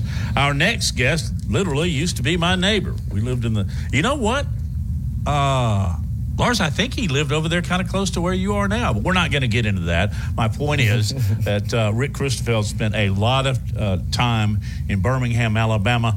And he uh, went to Tennessee for a while, Tennessee Tech, ended up with the Tampa Bay Bucks. He's, you got one of those big old gaudy rings, don't you, Rick? Yeah, they're, they're pretty nice to have. You know what I mean, Matt? You, how you doing, Lars?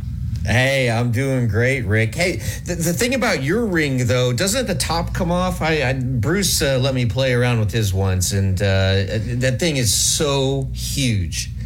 It is. It, the, the top does come off. We we kind of started a... a A trend because I think the Braves, when they won the World Series, they got it, and their their top came off, and then the, the Rams won the World, the Super Bowl, and they, they their top came off. So I think we kind of started a trend. I love it. I love it. Hey, uh, Rick, how was golf with Bruce Arians yesterday? You know, uh, about a week ago, I didn't think he was ever going to ask me to play again. I was so bad, but yesterday we we, we did all right. You know, we we got some pe- people's pockets. Good. It's always good to hear. Oh, yeah. Yeah. Yeah. Bruce, Bruce is intense out on the course. Like, there, there's not a lot of, uh, you know, chattering going on back and forth. Like, uh, he's he, when he gets dialed in, and, and, and I'm, I'm assuming I haven't played with Bruce in over a year, but I, he can hit the ball like a country mile. For it, It's remarkable. It, who, who who usually is longer off the tee, you or Bruce? Oh, Bruce by far. Bruce by far. He's he's such a competitor, but we, we both are. You know, I, I don't take it quite as serious as he does, um, but, you know, you still like to go out there and, and do your best. And uh, it was fun yesterday. We had a good time. Uh, Rick, I want to I want to ask you about another head coach, and I don't know how much time you spent uh, around him, but I find Belichick very intriguing. Uh, I also find him sometimes to be quite the ass. Um, but have you been around him? Uh, is he kind of the way you see him and we watch him in his interviews? Is is that the way he is all the time? Well, I, you know, I I never I only got to meet him. I never I've never been around him, but to hear okay. uh, Gronk and and Tom talk about him, you know, it's kind of his demeanor.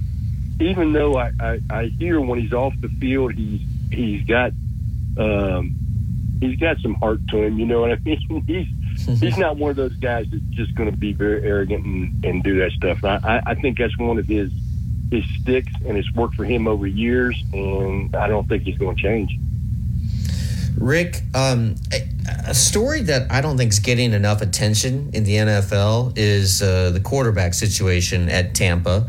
Um, Baker Mayfield, Kyle Trask. I, I know that uh, you never personally coached Baker, but uh, can you just tell us a little bit about Kyle Trask and, and his development? And do you see him as a you know a, as a as a long term uh, possible starter in the N F L?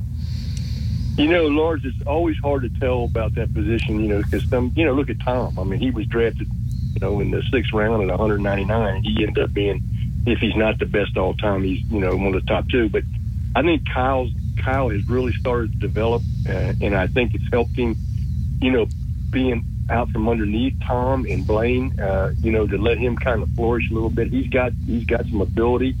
Um, I know Thad Lewis is really working hard with him. And and I know one thing about Baker. This is uh, I, was, I wasn't involved in the total evaluation of him, but I know Bruce really liked him when he came out. And uh, I think one of the things about Baker, he had, when he had his most successful year offensively, it was running a very similar type of offense that we ran, because Freddie Kitchens was calling the offense up in Cleveland. Um, so he he ran he, he ran that offense. But I think Kyle, if he'll just let himself go, and he just he listens to Thad, and he, he starts, because he's got the he's got the physical ability. It's just now it's getting in the fire, feel the fire. As a coach, um, Rick, what is this time of year like for you in the N F L, right? It's the early days of training camp. You haven't uh, played even one preseason game. Is it just, uh, uh, uh, just the absolute grind of the grind?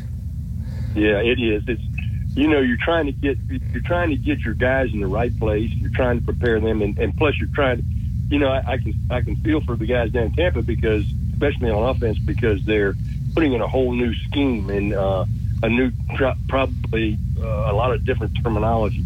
So you're learning on the run, doing those sort of things, and uh, but your fundamentals never change.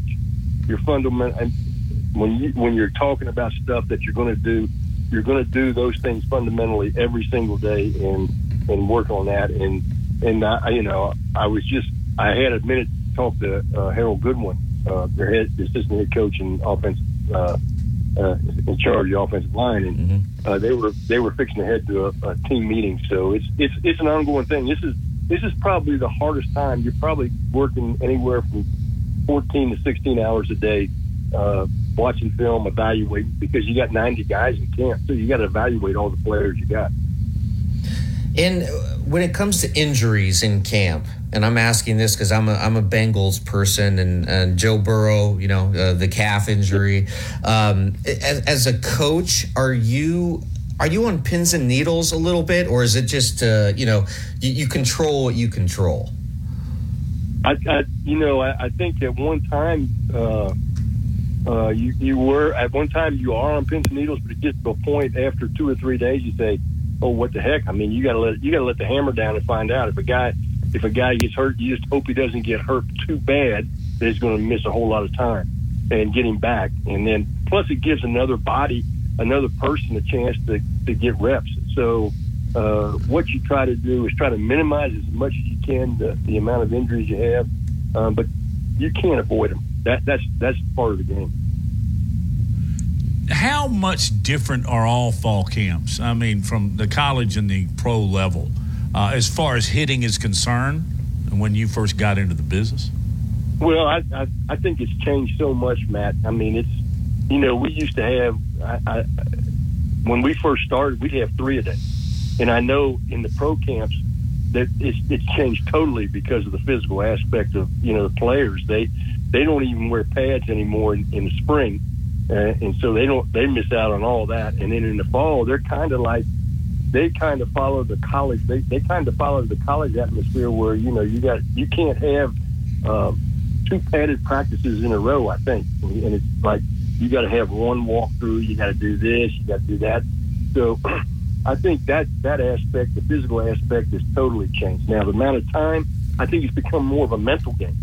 I think you better, you know, especially in, in, in the N F L, because you you only get so many reps, and if you don't get those reps and get them right, then you're kind of, you know, you're kind of screwed.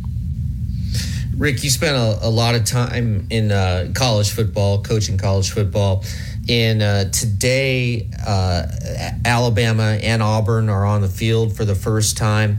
What what is that first practice like? Is it just a, a lot of excitement? Do you do you actually get something accomplished, or do you try to go a little easy on the players because you don't want, you know, a hamstring to, to tweak? Or just can you uh, paint the picture for us of, of that first day of practice? Well, I think the first day of practice is everybody's anxious.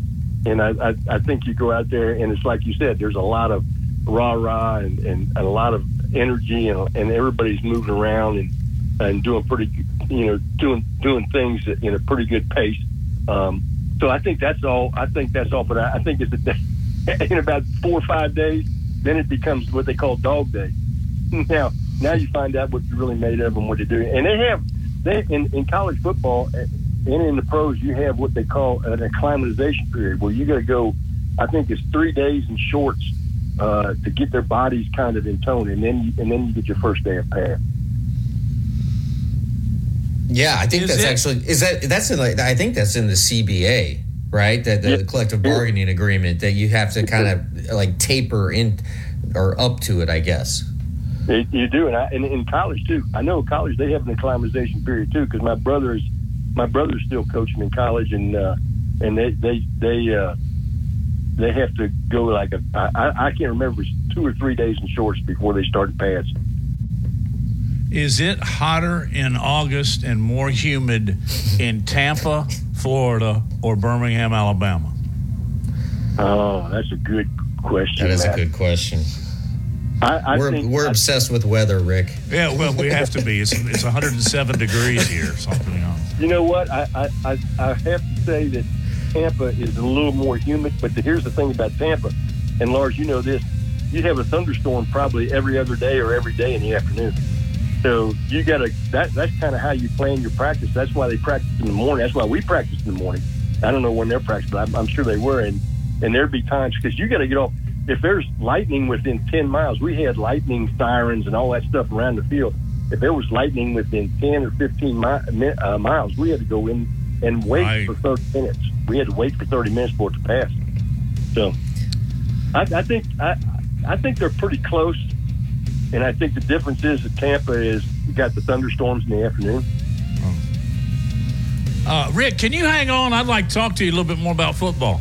Can you hang yes, on sir. another break? All right. Yes, sir. Rick, Rick Christofeld is on Big Noon Sports, presented by Haley Sansing, Union Home Mortgage.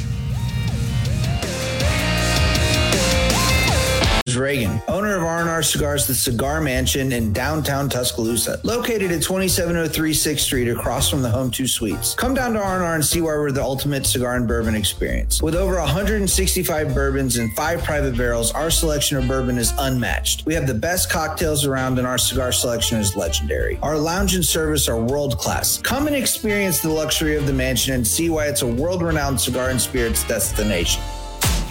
Tide one hundred point nine, Tuscaloosa weather. We're tracking strong storms dropping south across north Alabama this afternoon. We're going to deal with them and a couple of more this afternoon, tonight, and tomorrow. Hot and humid are forecast. Heat indices approaching dangerous levels. Some of those storms could be strong to severe. ninety-five today, seventy-five tonight, ninety-three tomorrow with a couple of rounds of strong, possibly severe storms again on Friday. I'm meteorologist Bill Murray on Tide one hundred point nine. It's ninety-three degrees in Tuscaloosa. Covering S E C sports like kudzu on the roadside. This is Big Noon Sports. It is indeed, as we wrap up the Thursday edition of Big Noon Sports. Rick, I uh, want to let you know real quick that Watson was on the show yesterday. Uh, so was he? How's he doing? He's doing great. He was leaving his uh, place there on uh, uh, the Warrior River, I think, and he was headed back to Tennessee. Uh, oh, but, okay. Uh, I, I was commenting to him, and I've done this with you before, because, uh, you know, I've been in this biz a while, but never have I seen a staff so talented with so much experience stay at, and I think we can all understand, a mid-level, uh, a mid-level school like a U A B, especially in its infancy as a program. Why did y'all stick around? Well, I I, I think we saw what the we saw the, the what do they call it the uh, fruits of our labor at, at the end. I mean, it was it was, and you're right. What a staff we had. I mean, um, you go back and look: Bill Clay's defensive coordinator, Larry Vanderhayden, Pat Donahoe, uh, Pat Sullivan. I mean, you know, we we were lucky to to have that staff uh, and and have it together like that. And and and there was a lot. There were a lot of there was a lot of untapped players, you know, Matt, in Alabama at that time. And uh, and I, I think that's the time. That's kind of a time that Alabama went through a uh, a kind of a, a thing where they were they were going all over the country and recruiting guys. And there was a lot of guys right there in the backyard that they, you know, that were twos and threes that we were getting at U A B. And y'all did a great job, such a great job of developing these guys. I mean, Eddie Freeman and um, Brian, Brian Thomas. Thomas. Um, yeah. They, they y'all coached them up now. That whole front four, you know, Rodney Jones was from Vestavia High School. He went yep. He went to the Chicago Bears. Marlon Bush, Lars was – he went to the Bengals as a free agent, and then uh, uh, Adrian Singleton, the safety, went to the Bears as a free agent. Uh, our linebacker, who was really, really good, went to the Ravens, and what I understand, he was backing up Ray Lewis until he got hurt. So, I mean, th- there there was a lot, a lot of talent. talent. Yeah, yeah, and then there was this then there was this guy slinging around named Daryl Hackney. Uh, yeah, he was he, he was he wasn't throwing to a bad guy either. No, uh, I asked Watson yesterday. I said, "Do you think there's any chance you could have held on to Roddy White in the transfer portal today?" And he said, "Hell no, no, no. We we, we wouldn't have held on to any of those guys. And that, that's one of the reasons I would never go back and coach college football." Hey, uh, speaking of football in Birmingham, uh, you know the Stallions have won back-to-back U S F L championships, and. Uh, Man, there is a fan base here that just loves, walks, talks, and eats Stallions. Um, right. How much does the N F L look at the U S F L these days? Because we know at least two players from the Stallions have already signed and are already in training camp. I, I think I think it's going to be an extension. I don't know how much. Uh, that that's the thing about it is those have, those guys are have to be free agents, and you got to bring them into camp. You got to work them out. And uh, the good thing about it is. They're coming off of a season where they're in at least football shape, so when they come and work out, they can give you some of their best uh, uh, best efforts, and, and that's a big thing. You know, the guy that was in charge of special teams for the Stallions was Chris Bonio, and he was with us in Tampa for the last four years. He got he was he was one of the guys that got let go, so that was that was cool. You know, I just talked to Chris about about a week, two weeks ago. Um, good grief, Neil Calloway. Is on, on yep. the staff, and um, good grief. Now I'm forgetting who's the defensive coordinator that's been in the S E C forever. Uh, oh, yeah. I, I, I, his name has slipped me. But, uh, oh, what do you think uh, Skip Holtz? Is yep. he going to do this Northwestern thing? Uh, do you see that happening? I'm not asking you to just, you know, kind of read into a crystal ball, tell Skip Holtz what he needs to do. He's done a fabulous job anyway. But what's his future? Does it? Can he step into the N F L as a head coach now? Uh, you know, Matt, that that's that's a tough question. I, I it's more it's, and I know he's had success in the U S F L, and I I think it would have to be somebody that uh, that he knows. You know, one of the owners or something like that, one, like a G M. That's the way this stuff works so much anymore. Is um, who knows who knows you? Um, it's not not like it used to be. It's not like who you used, who you know, but who knows you and who's aware of you. And that, and that's that's how a lot of these guys. And plus, the going thing right now is the guys that have, that have been associated with Shanahan, Gruden, McVay. You you look around the league, and those are the guys that are kind of getting jobs. What do you think of uh, Nick Saban and Alabama going into the twenty twenty-three season? You don't ever count that guy out. I mean, he's he knows he knows way more. He, he knows way more football and, and forgot way more football than I know. And uh, you know, he's he knows how to plan. He knows strategy. He knows what he knows what his weaknesses are and what his strengths are. And he he's you're going to get the best. You're going to get the best of them this year. And, and uh, you know, I think it's going to be a great showdown with him and, and Georgia, and, and then, you know, there's there's other teams in the league, L S U, Tennessee.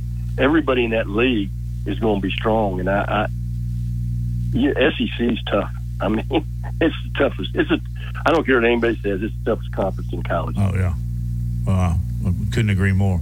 Uh, what makes what couple of characteristics or, or football X's and O's does Nick Saban possess that have made him perhaps the greatest college football coach of all time? Well, I, I think he knows how to. I, I think he knows how to put together a winner. I think that's the biggest thing, uh, and I think he knows how to capitalize on his strengths and and minimize his weaknesses. And uh, you know, he he and he puts best product on the field.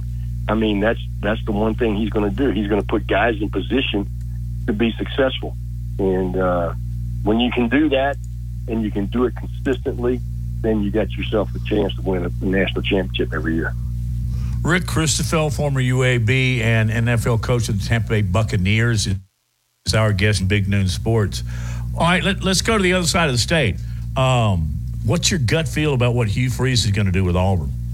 I think, you know, everywhere he's been, he's he's been a winner. I mean, you got to respect that part of it. And, I mean, uh, it might take some time, um, and a lot of times they don't give you that much, uh, but it's a good place for him, I think. It's un- people aren't going to like this, but there's a lot of similarities between Auburn and Ole Miss. Um, he was very successful at Ole Miss, um, and I think he's going to go to Auburn, and, and he's going to in he's going to uh, put his philosophy together and put it in pra- into practice, and, and uh, I think he'll he, he'll surprise people. All right, I'm bringing out the high gun now. If you were right. the czar of college football, what would Rick Christofeld do to try and get the genie back in the bottle with N I L? And what? How would you restrict, or would you restrict the transfer portal? I, I don't know. Right, I would. I, I'd make. I'd make a player sit, and I know this sounds bad, but you have to sit out a year. If you're going to transfer, you have to sit out a year. I think the the good thing they did is they did that with the graduates, you know, the fifth-year graduates. You know, they, they could do that, especially if, they, if they're pursuing a degree. And the original thought process, Matt, if you remember, is the fifth-year graduate was going to a school that he could pursue the degree he was trying to get. And that, that was the whole thought process of that. Um, but I, I, I would definitely make uh, the transfers set out a year, and uh, um, you know, maybe you can reduce some of it. I don't think you're going to reduce it all the time, but I, I think that's got to be one thing you got to do. How do we control N I L? These guys are getting a million, two million a year. Uh, Bronny James uh, is listed as his potential earnings through N I L at six million dollars a year. I know. That's crazy. Some of these guys are going to make more than their coaches. You know, I, I don't I, I don't know if you can or how you can control it. I don't I don't know that. I there's so much money out there. There's so much money available that I don't think you can control it. I think what they try to do is is steer in some of the other stuff that was going on, and you know what it was, and I, I think that's that's how they're doing it. Um. Got to be a tough deal for a guy like Trent Dilfer, but he's not bashful about saying what he thinks about it if he's trying to come after his players when they're on active roster on his team. Uh, comment on that, if you will, Rick, and, and also just on um, your impression so far as uh, we're about to start the Trent Dilfer era at U A B. Well, it's going to be, you know, I'll, I'll, I'll start with the latter part of it first. I, I think it'll be interesting to see how he does, uh, you know, especially since Um, he's jumping right from high school to college and, and, and do those sort of things. Football's football. You know, that part, that part will take care of itself. But uh, as a head coach, and, you know, and I was lucky enough to be one for at a smaller school, it's tough as a head coach to separate yourself from all the outside uh, noise, um, meeting with administration, meeting with this person, meeting with that person, and then having control over all these family, all, all your coaches' families, and all those people that you have control over. That that that I think. Now to answer the other question, I, I know in the N F L, if you contact somebody that's on an active roster, it's tampering, and tampering yeah. can cost. Yeah, it'll cost you a lot of money, and it could cost you draft picks and all that stuff. So, to me, you know, if you if you're going to do that, you better implement something like they do in the N F L um, with tampering. You know, here's a really, really good example of coaching is coaching. Do, do you know thirty years ago where Hugh Freeze was? He was yeah. at Briarcrest High School. Yeah. It was in Memphis at Briarcrest High School. That's exactly right. We, we see a lot more of that now. I, I remember a long time ago that it's just you, high school coaches were high school coaches and college coaches were college coaches. But uh, again, it goes back to what you just said, Rick. And football's football. Yeah. Just uh, it's a wonderful game. Be excited. About time to put yeah. it on. Yeah, I know. I told Connie, you know what? I forgot. Speaking of that, she said, she said, I. Uh, uh, probably my check's in the mail, right? Yeah, she. Yeah, I saw her text last night. So, uh, well, your text. Just tell Connie oh. I love her, and my kids still love her today. She was an integral part of my children's education because of uh, what she did at Vestavia Hills. Uh, I guess it was middle, Bezitz. Uh, but she had the pleasure of dealing with all three of my children. So yeah, we, yeah, she. We were talking about that the last time you got off. She, she loved yeah. those kids. So. Oh, she but, loved them all, and uh, yeah. better people for having been around Connie. Thanks, Rick. We got to get some beers and play some golf, okay? That's right. You know what? I, I heard that. I want to go to that cigar place that you got as a sponsor. Uh, you know, I thought about it because that's a perfect place to take you. And yeah. they got great sticks and great bourbon, and they'll, they'll even find you a Coors Light if you can believe it. Uh, that sounds good. Thank you so much, Rick. It's been a blast. Appreciate it. Uh, Thanks, Matt. Thanks, Lars. You See y'all. All right. Okay. Good deal. All right, Justin. Uh, put a cap on this one and uh, move along. Um, thank you for your efforts as uh, we wrap up the Thursday edition. I'm working on tomorrow's show. Um, to be very honest with you, I've been doing this a while. Uh, I just hope tomorrow's show can um, be seventy-five percent of what this one was, because this has been... With Donnie Allison and Rick Christofeld as your guests, you really can't go wrong. So appreciate that. Appreciate everybody listening and um, everybody that dials in. And uh, Justin, go home, take a nap. You don't have to tell me twice. Because, you know, that's exactly what I'm going to do. I get myself a big sandwich, and I'll just lay down on the couch. And got appointments tonight. All right, uh, again, I babble on nonsensically. You've been listening to Big Noon Sports, presented by Haley Sansing Union Home Mortgage.